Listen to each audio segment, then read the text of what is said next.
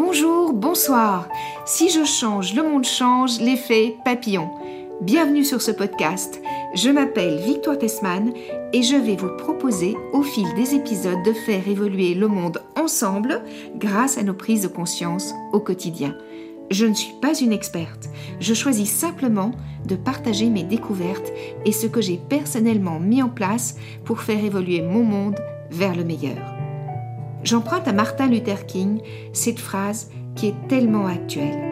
Nous n'avons plus le temps de nous reposer sur l'espoir, il est temps de passer à l'action.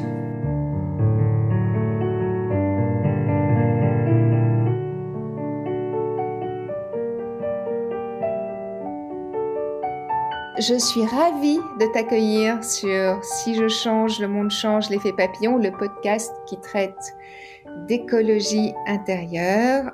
Chers auditeurs, aujourd'hui j'accueille Pierre Portevin. Mais je suis ravi de cette invitation, Victoire, et de passer un moment avec toi et avec euh, ceux qui nous écoutent. Merci, merci.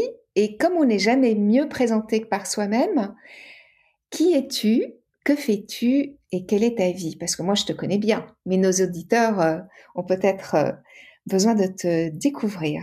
Écoute, la question qui es-tu? C'est une vaste question. Je me rappelle d'un d'un psy que j'ai consulté il y a pas mal de temps, qui est un ancien collaborateur euh, de Lacan, je crois, qui me disait qui êtes-vous? Alors je lui ai répondu et puis il m'a posé la question douze fois consécutivement.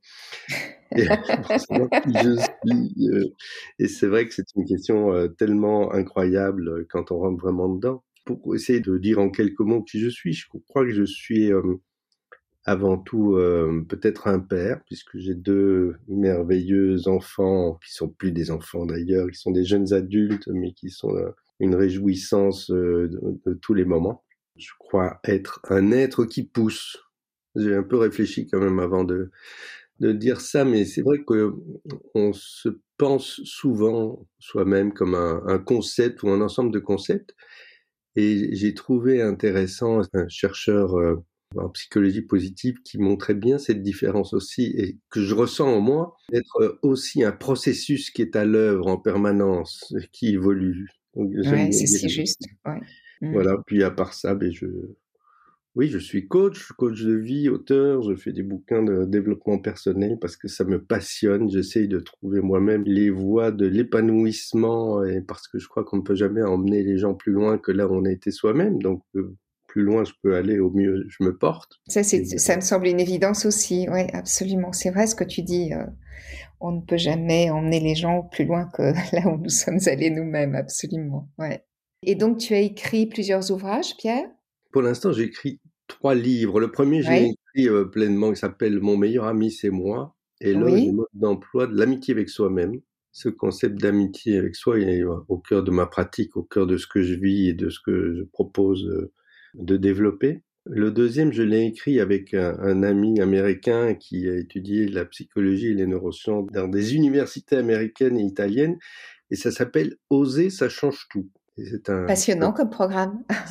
mais c'est un, oui. Alors évidemment, quand on a commencé à, à réfléchir, c'était un projet qui s'appelle Dare Do, de l'anglais Dare, oser, oui. do, faire. Mm -hmm. On a compris que si on voulait produire quelque chose qui ait un peu de sens, il fallait que ben, qu'on pratique ça nous-mêmes, et donc c'était assez passionnant à faire. Et puis euh, le sous-titre de Oser, ça change tout, c'est aussi ce que la science nous dit pour une vie pleine de sens. Je pense que ça te parlera aussi. Oui, absolument. C'est tout un programme euh, hyper intéressant parce qu'en effet, euh, la science aujourd'hui nous démontre à quel point finalement euh, ce que nous sommes peut être d'une certaine manière démontrable. Et il n'y a pas que la matière qui est scientifique, j'ai envie de dire. Il y a aussi ce que nous sommes, c'est-à-dire nos vibrations, nos façons d'être, notre neurologie, enfin toutes ces choses-là. Les neurosciences sont extraordinaires pour ça. Mm. Oui, bien sûr, notre culture. Et... Ouais tout ce qui nous fonde. Oui, absolument. Il y a un troisième livre qui s'appelle Mutation ou effondrement. Pas collapsologue, mais je co-organise avec quelques amis une université d'été pour des dirigeants. Ça se passe en Belgique une fois par an. On les invite à rencontrer une série d'auteurs, philosophes, psychologues, penseurs, géographes, historiens, journalistes, et on réfléchit ensemble à ce qu'il convient de faire aujourd'hui pour euh, anticiper le mieux possible l'avenir. Ce sont des patrons de très grosses boîtes euh, mmh en Belgique, euh, nationales ou internationales. Et c'est passionnant à faire. Et pour le dixième anniversaire de cette université d'été, avec son fondateur Stanislas, on a mis ensemble et demandé aux, aux, orateurs des dix premières années de produire des textes, on les a mis. Et cette question de la mutation essentielle euh, est le fil conducteur de tout cet ouvrage. Et puis il y en a un quatrième en, en cours d'écriture, mais je n'en parlerai pas, c'est mon, mon jardin secret encore pour l'instant. D'accord. Et donc, euh, tout ça nous permet de découvrir à quel point euh, finalement le sujet de ce podcast est très cohérent dans ton parcours, parce que si je change le monde, change l'effet papillon. Euh, l'amitié avec nous-mêmes nous permet d'évoluer, de devenir notre meilleur ami. Et donc, forcément, si nous devenons notre meilleur ami, notre monde autour de nous change. Ton second livre parle aussi de cette évolution à un autre niveau. Et ton troisième livre évoque totalement ce changement qui est à opérer dans les différentes organisations de notre société. Et donc voilà, nous sommes en plein dans le sujet. Est-ce que tu as envie de me dire ce que ce sujet évoque pour toi, le sujet du podcast? Je crois, oui, tu viens de le dire, quelque part, c'est le besoin de cohérence. D'accord. Euh, c'est euh, ce qui se passe à l'extérieur, elle reflète ce qui se passe à l'intérieur et un peu vice-versa aussi.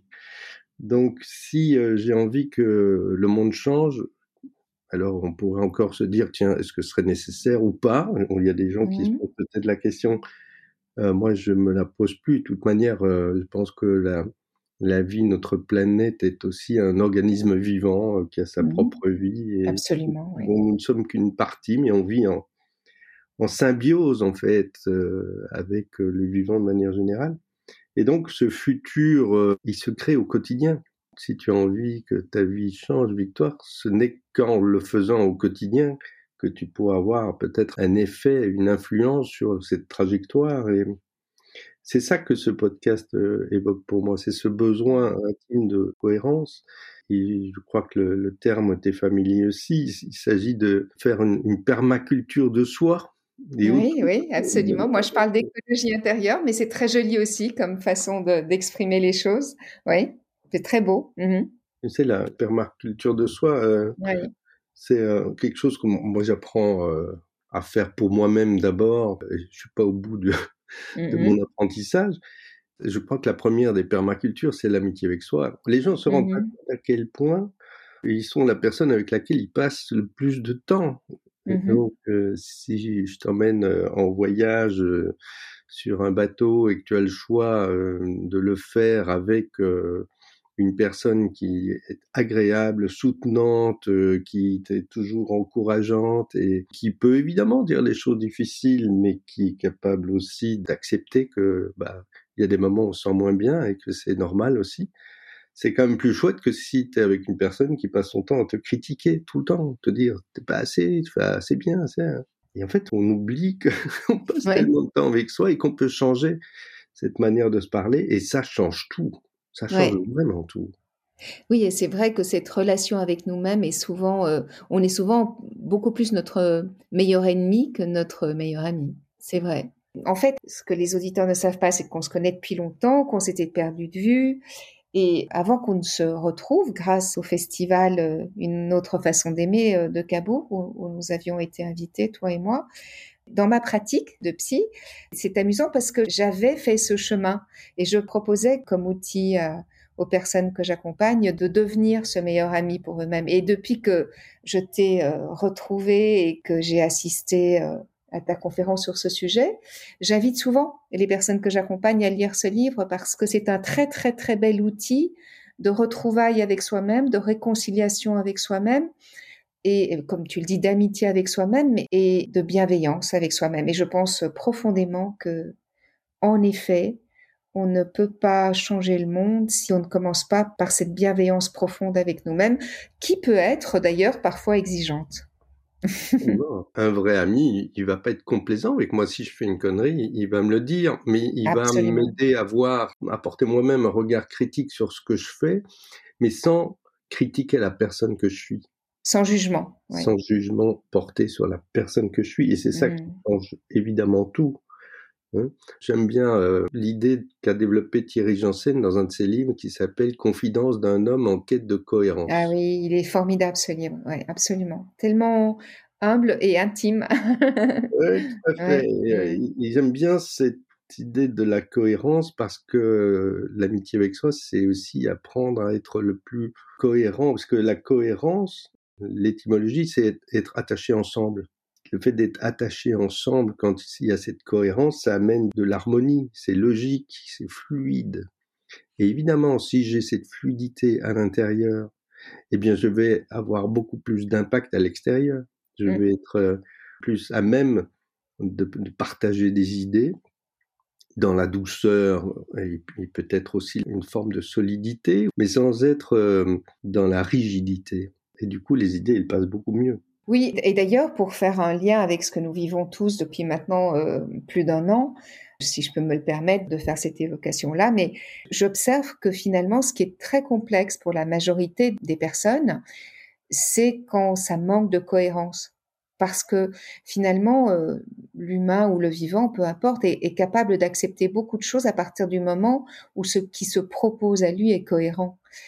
Et donc, euh, quand la cohérence n'est pas là, la souffrance se met en place, que, ce soit une cohérence intérieure ou extérieure, la souffrance se met en place. Absolument. Et euh, dans toutes nos relations, que ce soit les relations avec nous-mêmes, avec les autres ou avec la vie en général, on a besoin de retrouver une cohérence. Et je pense que la vie nous y invite, simplement parfois, euh, comme on se traite mal, une estime de soi qui est en berne ou qui est fragile, et on passe son temps à essayer de se défendre contre des attaques dont une bonne partie viennent de nous-mêmes. Hein, mais euh, mmh.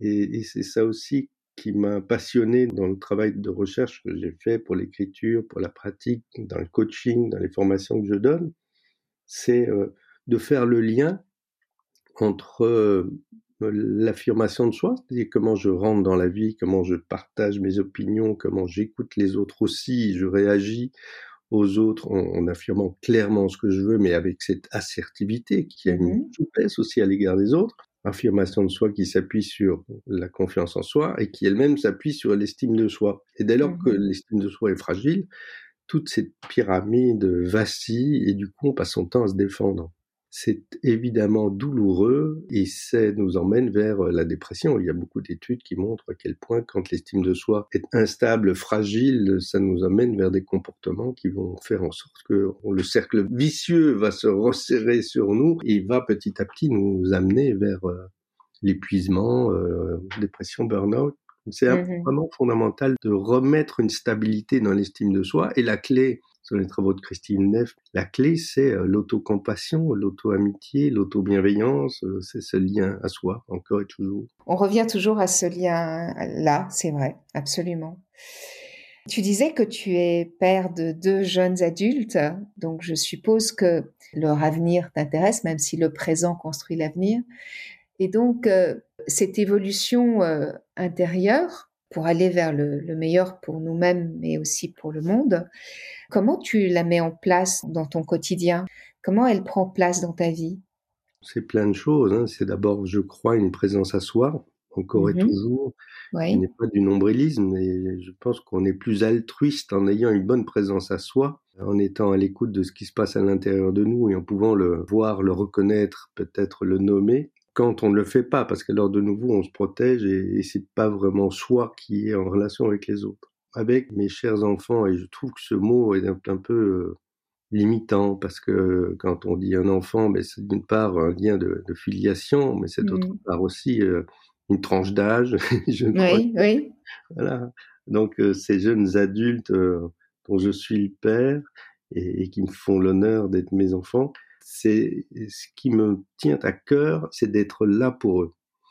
Et mmh notamment d'être capable de les écouter compris dans leur débordement émotionnel, dans leur crainte, dans leur tristesse, dans tout ce qui leur arrive, mais d'être là pour eux et de leur mmh montrer que voilà, il y a un homme qui est là à leur côté et qui peut les épauler, mais quand ils le désirent, quand ils le demandent, et qui peut euh, accepter que voilà, leur vie va être euh, probablement un énorme zigzag permanent, que la vie, c'est pas une ligne droite justement, que la vie, c'est une série d'expériences que l'on vit, dont certaines correspondent à peu près à ce qu'on souhaite et d'autres sont exactement le contraire de ce qu'on souhaite. Mais c'est ça. Et ce que j'aime faire avec eux, même si je ne le nomme pas comme ça, c'est petit à petit les aider à voir ce que les Japonais appellent Hokosei. Hokosei, c'est la, la trajectoire qui lie notre passé, notre présent et notre futur à chacun de nous. Et, c'est une notion, moi, qui me parle beaucoup. Quand j'ai euh, commencé à écrire, mon meilleur ami, c'est moi.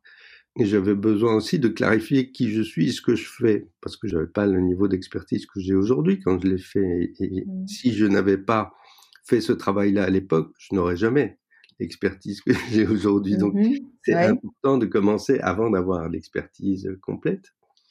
Mais euh, j'ai voulu expliquer qui j'étais et quelles étaient les limites de ma prétention en écrivant ce livre. J'ai parlé de deux choses. J'ai dit, et c'est de ça que je voulais parler maintenant, je suis le sculpteur de ma vie. Et ça me parle beaucoup parce que avec le temps qui passe, je vois qu'il y a des morceaux du bloc là que j'enlève petit à petit et que je m'allège. Et plus je m'allège et plus je me sens moi, en fait. Et cette mmh trajectoire, c'est une trajectoire de, de, sculpture où j'ai tenté des choses euh, qui me ressemblaient, d'autres pas.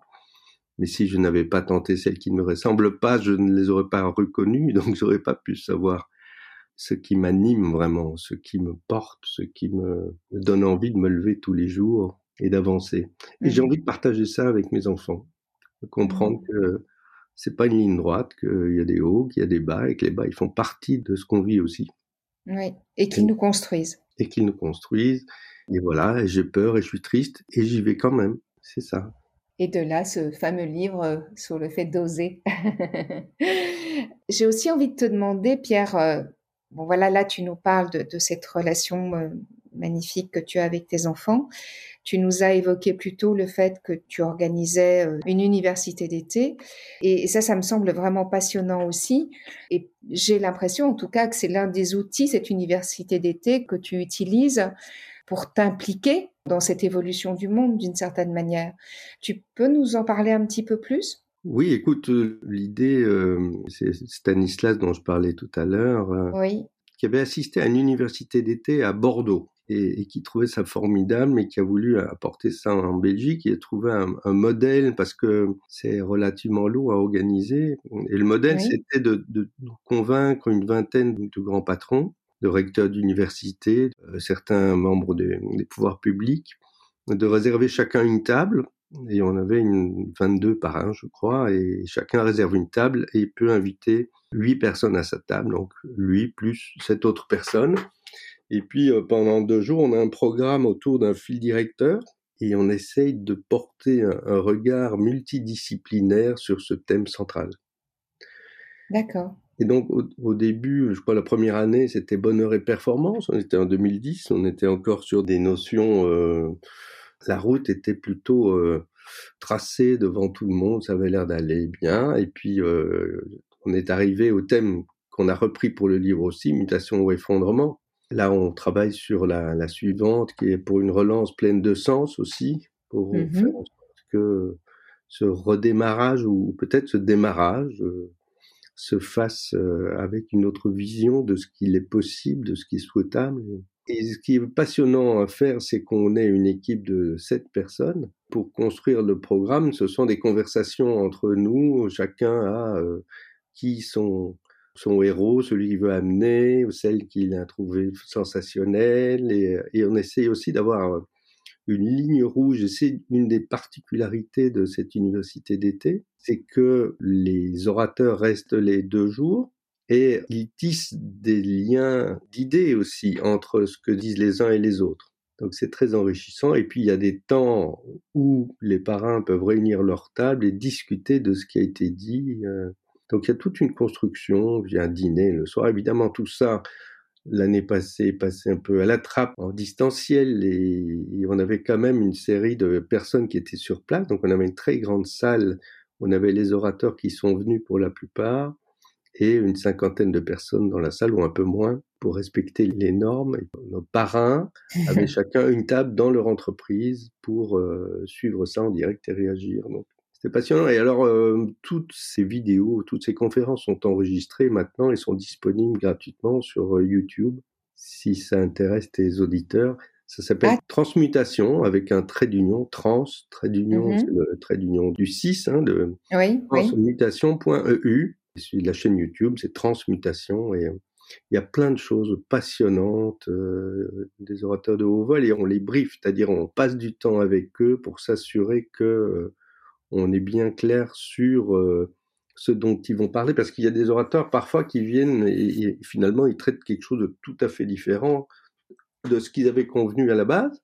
Oui. Et ça, on essaie de pas le faire pour bien rester sur le fil rouge de, de ces deux jours et qui ces liens qui puissent se tisser entre ce que disent les uns et les autres. Oui, c'est le deal d'une certaine manière. Euh, c'est-à-dire que si vous organisez ça, c'est pour que le, le, fil rouge soit respecté et que donc ça parle à tout le monde, je suppose. Ouais. Mmh et puis en, rebondissant sur cette idée-là et puis sur toutes les connexions que moi j'ai pu mmh euh, créer au fil du temps, j'ai commencé moi à organiser de mon côté des rencontres, un peu comme tu fais. Si c'était moi j'ai fait en, en vidéo. Euh, et avec des interactions live avec mmh les, les, participants. Et tu sais, j'ai eu des gens formidables.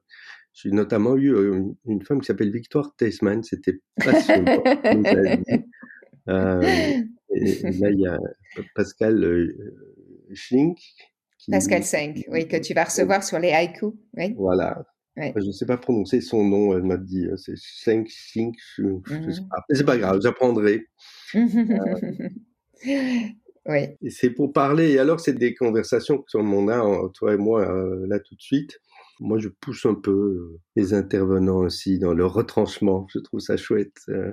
Mmh je demande qu'est-ce que vous n'avez jamais pensé à dire de vous, mais qui peut éclairer sur mmh ce que vous êtes? Mmh c'est une jolie question. C'est une très belle question, absolument. Ouais. Pierre, comme ce podcast euh, tourne aussi autour de ce thème du changement climatique et des conséquences qu'ont à de nombreux niveaux nos façons de vivre, quel est ton regard sur ce sujet? Parce que je me permets aussi de poser cette question souvent à mes invités parce que bon, ce podcast est né du livre qui est sorti il n'y a pas très longtemps, pour lequel tu as eu la gentillesse de m'inviter d'ailleurs. Et en fait, euh, pour ce livre, j'ai rencontré beaucoup, beaucoup de gens, mais j'ai rencontré aussi beaucoup de jeunes et j'ai trouvé que cette génération était euh, d'abord e-, extraordinaire, hyper impliquée, mais aussi euh, qu'il y en avait beaucoup qui étaient quand même très angoissés par rapport à leur avenir, et notamment euh, par rapport au changement climatique. Pas que cela, mais en très grande partie. Et donc, ton regard sur ce sujet m'intéresserait beaucoup aussi. Alors, mon regard là-dessus, il est multiple. La mmh. première chose, c'est que je crois que ce qui est inquiétant au-delà du changement climatique avec les changements des températures, c'est le mmh. dérèglement climatique. On a un petit échantillon pour l'instant euh, où effectivement la météo change plus vite, euh, un peu plus violemment. Il y a des écarts euh, comme ça du jour au lendemain. On gagne 10 degrés, puis on les repère. Oui.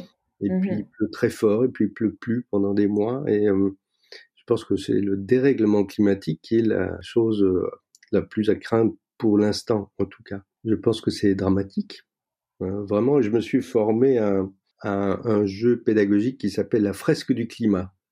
D'accord, oui. je, conseille à tout le monde de regarder la fresque du climat, de participer à des sessions qui sont soit live, soit en ligne. C'est euh, Cédric Rienbach qui a créé ce jeu, qui est en, open source en fait sur, sur Internet. D'accord. Avec l'ambition de toucher un million de personnes. Ils sont à plus de 100 000 maintenant, parce que les personnes qui participent à ce jeu pédagogique qui dure à peu près trois heures, ben, il y en a un certain nombre dont je fais partie qui se forment à l'animation à ce jeu. Et c'est une sensibilisation à toutes les interactions euh, entre euh, les causes et les effets qui ont un impact sur le climat, mais aussi sur notre vie, sur notre sécurité, sur notre santé, sur euh, la paix dans le monde. Oui, parce que tout ça est, forcément interdépendant, donc oui, bien sûr. Donc, mhm. Moi, je vis ça avec euh, une forme d'inquiétude, euh, mais qui est plutôt cyclique, c'est-à-dire que j'ai des moments où je suis plutôt inquiet, et des moments où je me concentre sur ce que je peux faire à ma manière et à mon niveau. Et une des choses que j'ai envie de plus faire que pour l'instant, c'est d'aider ma génération, aux gens de 60 ans quand même déjà, mmh euh, à se responsabiliser par rapport à l'état du monde, plutôt que de fuir cette responsabilité, souvent parce qu'elle s'accompagne dans leur regard d'une culpabilité dont ils ne veulent pas. Et, oui, c'est très juste, oui. Très sensible, très sensible et très important parce que comme il y a la crainte de se sentir coupable de ça, non, mais bon, on a aussi amené plein de choses. Les gens se défendent. En tout cas, quand j'ai des conversations, souvent les gens, oui, mais enfin, on leur apporte plein de choses aussi. Il y a plein de progrès. Regarde Internet, la connaissance, bien sûr. Il y a plein de progrès, mais il y a plein de problèmes. Oui. Et le, le, regretté philosophe Bernard Stiegler parle souvent de ce qu'il appelle les pharmacones. C'est un terme grec qui signifie à la fois le, le, poison et le remède. Et quand on voit par exemple la technologie digitale, qui est un, un remède qui a permis plein d'avancées, c'est aussi un poison euh, assez euh, gigantesque. Oui, on est bien d'accord. Ça peut être absolument formidable et en même temps euh, incroyablement destructeur. c'est extrêmement destructeur au niveau mmh. environnemental, mais au niveau de, nos libertés aussi.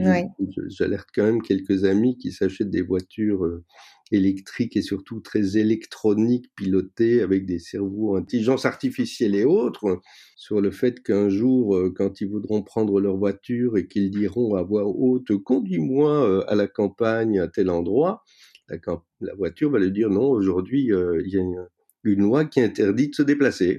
oui, oui, oui. Enfin, c'est un peu un cliché, mais. Donc voilà, par rapport au dérèglement climatique, une, une inquiétude euh, cyclique mmh qui s'accompagne aussi de l'envie de sensibiliser à la responsabilité, à me responsabiliser moi-même, hein, voir ce que je peux faire dans ma vie au quotidien, avec tous ces petits gestes qui sont formidables, mais qui ne suffisent pas. Donc il faut aller euh, au-delà. Aller voir aussi euh, ce qui fait mes propres tiraillements. On est content de vivre comme on vit, quand même. On a un confort exceptionnel ici. Probablement qu'on est une, génération qui aura été parmi les plus gâtées de toutes les générations euh, de la vie des humains. Oui, c'est tout à fait vrai, ouais, absolument. On a, profité du gâteau à fond, ouais. On a profité à fond du gâteau, on ne mmh. fait pas attention, on fait la traversée du désert avec une réserve d'eau et on consomme toute l'eau en se disant de toute façon, nous on s'arrête à mi-parcours et les autres, nos enfants qui vont continuer, mais c'est pas grave, en attendant avec la réserve d'eau, je vais déjà prendre une bonne douche et je vais peut-être mmh. remplir ma piscine. Et puis pour les enfants, Oh, ben, ils vont bien trouver quelque chose, hein. Et ça, c'est aussi une des phrases qui est très euh, perturbante. L'homme a toujours trouvé des solutions, ben, ouais, mais peut-être pas. Oui, peut-être pas comme tu dis. Et puis c'est pas parce que l'homme a toujours trouvé des solutions qu'on est obligé de rester dans une forme de déni ou de refoulement d'une réalité. L'homme a une intelligence magnifique qu'il peut mettre au service, euh, en effet, d'une évolution à laquelle on a tous envie, euh, comment dire, de participer.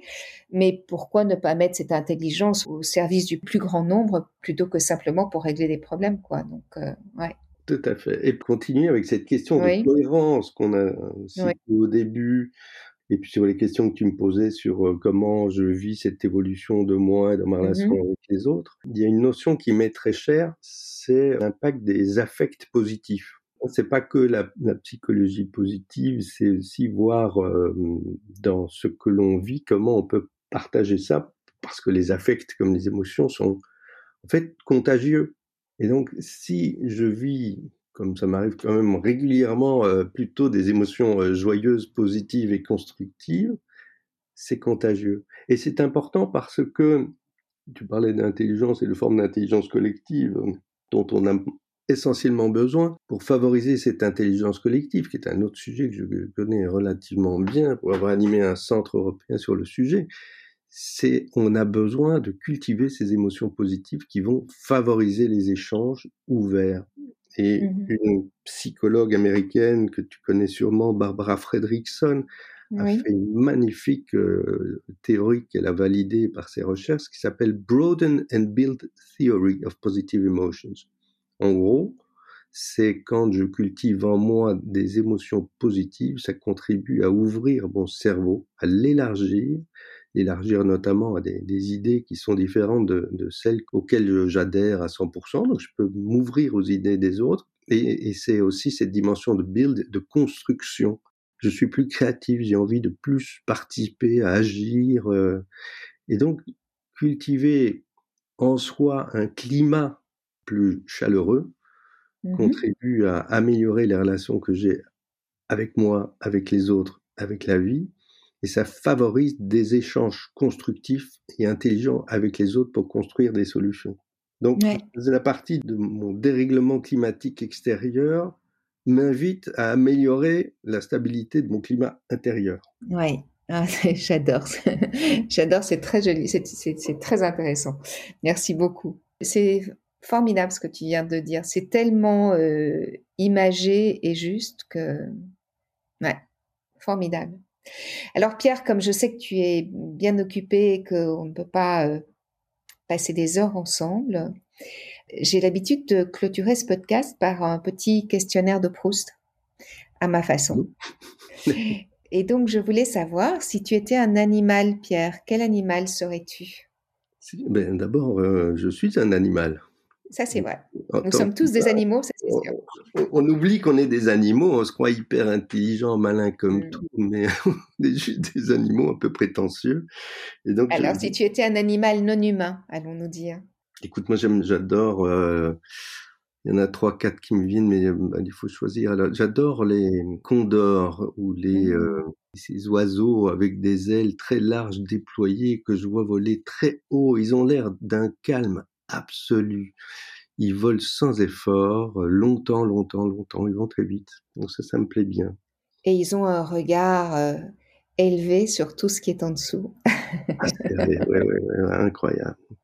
Donc symboliquement, c'est intéressant parce que prendre de l'élévation pour pouvoir regarder les choses avec un petit peu de hauteur, pas dans le sens hautain, mais dans le sens euh, moins affecté d'une certaine manière et avec plus de discernement. C'est joli aussi comme euh, symbolique ce condor pour ça. Regarder de haut, c'est voir plus loin. Oui, exact. Si tu étais un arbre, Pierre? Moi, j'aime bien les arbres fruitiers parce qu'ils parce qu'ils sont utiles. Alors, tous les arbres sont utiles, bien sûr. Ils nous offrent des fleurs. Pour l'instant, il y a plein de fleurs, c'est magnifique. Et puis après, ils nous offrent des pommes, ils nous offrent de l'ombre. Ouais, peut-être mm. le pommier. Ok. Et si tu étais une fleur ou un autre végétal? Je me sens un peu à l'étroit.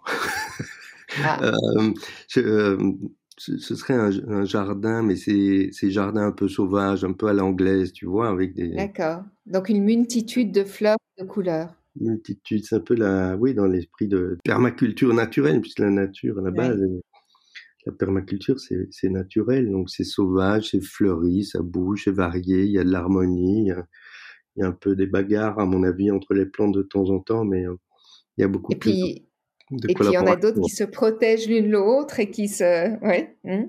se nourrissent l'une l'autre, et puis il y a tout ce qui se passe mmh. en dessous, dans le souterrain, dans... c'est pas l'inconscient, mais c'est sous la terre. ouais, ouais. Bon. Et si tu étais un minéral? Un minéral euh... Oh, mais par quête de cohérence, je dirais une pierre. Mhm. euh, J'ai ma fille qui m'a offert une pierre céleste, pierre légèrement colorée, qui est dotée de vertus, qui font du bien, qui calment. Ouais, ce serait chouette euh, en tant que minéral euh, de faire ça, voilà. D'apporter de l'apaisement et de la paix intérieure. Oui, oui. D'accord. Et ma dernière question, voilà, euh, est un peu euh, étonnante peut-être, mais si après une vie bien remplie, tu décidais de réincarner sur notre belle planète, le monde que tu découvrirais, comment aurais-tu envie qu'il soit et qui serais-tu, que ferais-tu dans ce monde-là? Hmm. C'est une question. Il n'y a pas une autre? Écoute, si je décidais de me réincarner, euh, je sais pas si je voudrais être quelqu'un d'autre. C'est une question que je me pose parfois, tu vois, euh, quand on, médite, et toi tu, tu as entendu, comme moi, Christophe Fauré, avec les méditations de fin de vie qui sont très utiles pour essayer de voir clair si la vie que je mène aujourd'hui euh, correspond à peu près à ce que j'ai envie de vivre ou comment je peux l'orienter pour être plus en cohérence de nouveau avec moi. Mmh mais parfois on me dit mais tiens si c'était à refaire qu'est-ce que tu referais? Eh ben je, je ferais la même chose et c'est pas parce que je trouve que je suis mieux ou moins bien que les autres c'est pas ça mais mais ça me va bien en fait mmh d'accepter ce que je vis donc je crois que si je me réincarnais je peut-être voilà c'est refaire un cycle mais à peu près dans la même peau dans le prolongement de ce que tu as proposé, de ce que tu as fait, de ce que tu as été. D'accord. Toujours dans ce, cette perspective Hokosei, comme je disais tout à l'heure. Mmh euh, poursuivre une trajectoire euh, qui vaut ce qu'elle vaut, elle est ce qu'elle est. Voilà. Puis alors le monde, comment j'aimerais qu'il soit, mais, euh, comme ce jardin, hein, c'est une vision un peu biblique comme ça. mais quand on est dans la nature, quand on la regarde, et là, pendant que je te parle, je la vois, elle, est tellement magnifique, euh, riche, harmonieuse, euh, vivante. Là, j'aimerais un, monde vivant dans lequel la nature autre qu'humaine euh, a toute sa place et c'est pas les, hommes qui régent tout. Voilà, je. Donc, est-ce qu'on pourrait dire un monde dans lequel l'homme a retrouvé sa place? Parce qu'en fait, ce qui fait que le monde est ce qu'il est aujourd'hui, c'est parce que nous nous sommes, comment dire, extraits de la nature, alors que nous faisons partie de cette nature. Est-ce que ce serait un monde où l'homme aurait, oui c'est ça, retrouvé sa place, retrouvé le chemin de son alliance avec la nature Oui, c'est ça, c'est retrouver sa juste place. C'est ça, oui. Juste place, ni plus ni moins. Euh, mmh. Oui, mais quitte à capitaliser sur euh, les acquis, sur les inventions, mais, mais en les régulant. Il y a un philosophe allemand, sociologue aussi, euh, Hartmut Rosa, que je n'ai pas lu son livre, mais, je, trouve que l'idée euh, est assez phénoménale. Il dit on a besoin d'entrer à nouveau en résonance avec euh, mmh. le monde. Et, se remettre à son rythme parce que le problème que l'on vit, et Paul Virilio en parlait déjà, c'est l'accélération du monde. Armand Rosa l'a théorisé.